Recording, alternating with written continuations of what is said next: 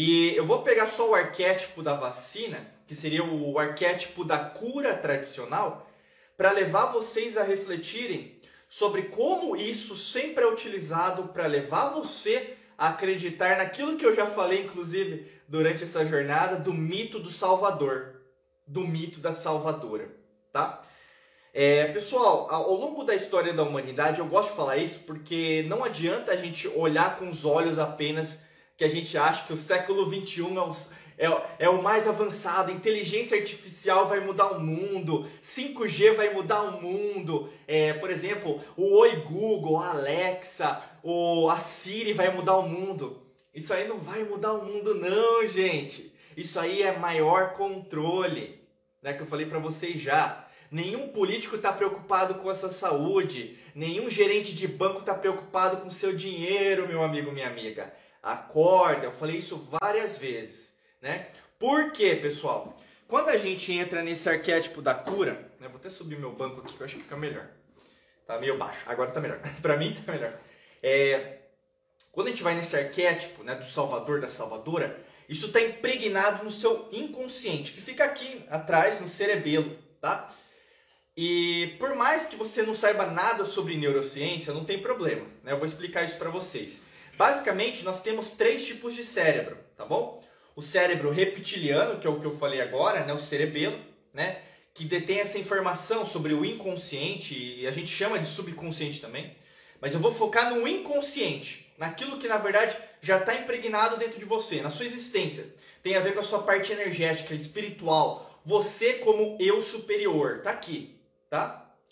O segundo cérebro tem a ver com aqui o mesencéfalo, que na, narra, né, trata o seu sistema límbico. O que, que é o sistema límbico? Ele é o sistema responsável pelas suas emoções, né? É onde está localizado, por exemplo, a gente fala da é, glândula pineal, né? Então que a pessoa, a pessoa gosta do chakra, da, né? Do terceiro olho, ou mesmo em relação à amígdala cerebral, responsável pela produção dos hormônios, né? Uh, e que os hormônios vão para o nosso corpo, né? Então os hormônios aí, se a gente fala de endorfina, serotonina, anandamida, ocitocina, né? Entre vários hormônios que nós temos, ah, o cortisol, o hormônio do estresse, né? E o terceiro cérebro tem a ver com essa parte aqui, mais moderna, entre aspas, porque já tem milhares de anos, que é o neocórtex, né? O neocórtex é responsável principalmente pela nossa cognição. O que é cognição? Pensar é o pensar, né? Isso eu falei para vocês muito, eu repito sempre porque a repetição é a mestra da perfeição, no sentido de você entender que você neste exato momento está sendo retirado desse poder do pensar para apenas baixar a cabeça, né? Baixar a cabeça e aceitar qualquer coisa, né? Qualquer coisa, né? Eu estou vendo aqui é, com medicamento é, então, Síria, é, na verdade, é, eu não estou falando da boca para fora, tá bom? Tudo que eu estou falando aqui é baseado em ciência, tá? Se você quiser saber mais sobre esse medicamento que você acabou de falar, eu indico você o Dr. Chris Matterson, tá bom? Eu não estou falando da boca para fora não, tá bom? Tudo que a gente se baseia aqui é estudo científico, tá? Inclusive a ivermectina. Beleza? Show, gente? Aqui eu não vou ficar falando sobre medicamento, como eu sempre falo. Esse aí é espaço para live. Aqui não é live, aqui é aula. Tá bom? Eu só respondi a Síria, porque eu conheço, é, eu sei que a Síria está participando aqui e sei que ela é, é, muito comprometida em participar do nosso trabalho também, tá bom, querida? E também isso serve para todo mundo. Muito cuidado aí na informação que vocês têm. Pessoal, aqui é baseado. Abra a cabeça, né? Abra a cabeça em relação a isso né, sobre o que você tem. Né? Vá atrás da informação. Eu sempre falo, vá atrás da informação. Né? O objetivo aqui não é dar o conteúdo, aqui não é professor. Né? É aquilo, é, é mestre para mestra, né? mestre para mestre. Então, assim, todo mundo é mestre aqui. O grande lance é se alimente de fonte, vá atrás de mais fontes. Eu sempre falo isso, né?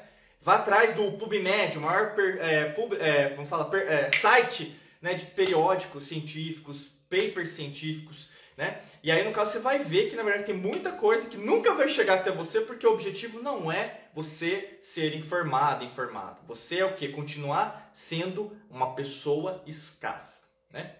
Então, voltando, pessoal, é, tudo leva você a entrar nesse ambiente de escassez. Recursos naturais são escassos, né? É, a cura é escassa. Então, o mito do Salvador é isso, né? Então tem sempre um conceito filosófico, eu vou explicar isso para vocês agora, que vai te ajudar muito.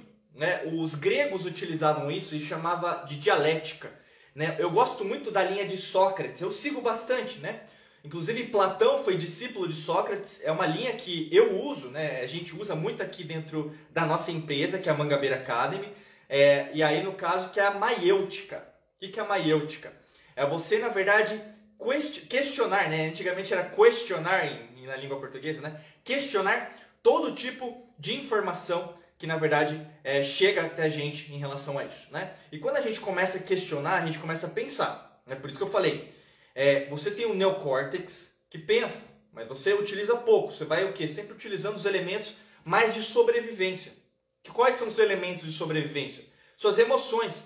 Porque as emoções, elas são o quê? Uma memória do passado. Por isso que muitas pessoas, isso a gente vai falar ainda nas próximas aulas, só, só sobre emoções. Por que, que tem tanta gente desesperada que ficou mais estressada agora, ansiosa, depressiva, triste? Tem um motivo. E a gente vai falar aqui na jornada, tá bom?